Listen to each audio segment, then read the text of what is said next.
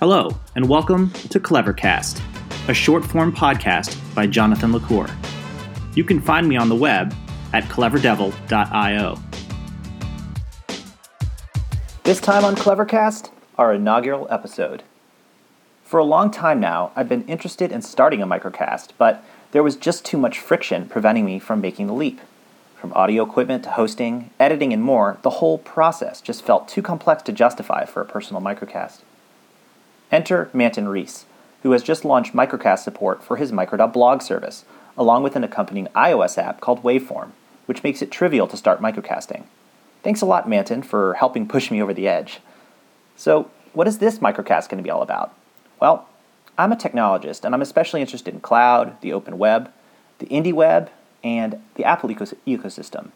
I'm also a longtime open source developer, and my latest projects are mostly focused on the indie web. So I'll likely discuss those projects here as well.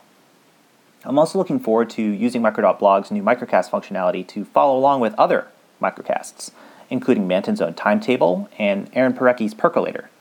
Responding to topics raised on other microcasts is sure to be a topic here on Clevercast. For my first topic, I'd like to briefly touch on what I'm thinking about this week on my open source projects.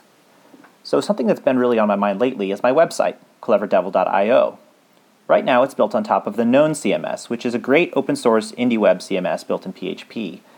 It's hosted on AWS on an EC2 instance, that's a, a virtual machine, and it uses MySQL via AWS's relational database service to store all of its data.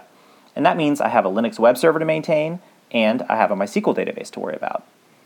Look, I'm a huge fan of both Linux and relational databases in general, uh, especially for building out complex web applications and but I've always felt that content management systems are sort of a mismatch specifically for relational databases.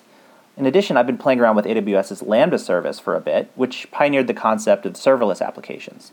Now, Lambda, of course, has servers underpinning it, and I get that the word serverless is kind of silly, but the key thing that you, the developer, have to worry about is you just write your code. You don't have to worry about managing servers at all. I don't really particularly enjoy managing my servers, and I'd really love to get away from it over time. So, what does all of this mean? Well, I'm actively thinking about how to move my website to a totally serverless model. I'd love to have my site be built just as a series of Lambda functions that execute when needed, and have all my data stored at rest in plain text, maybe as JSON files somewhere like Amazon S3. But my biggest current challenge is trying to avoid having to rely on a relational database to store and index that content.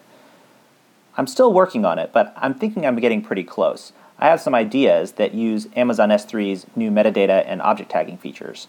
We'll see how it goes. I think that's enough for today's episode, and I'll continue to talk about this topic uh, in future episodes. But if you have any bright ideas, feel free to share them. So thanks for listening to the first episode of Clevercast. Until next time.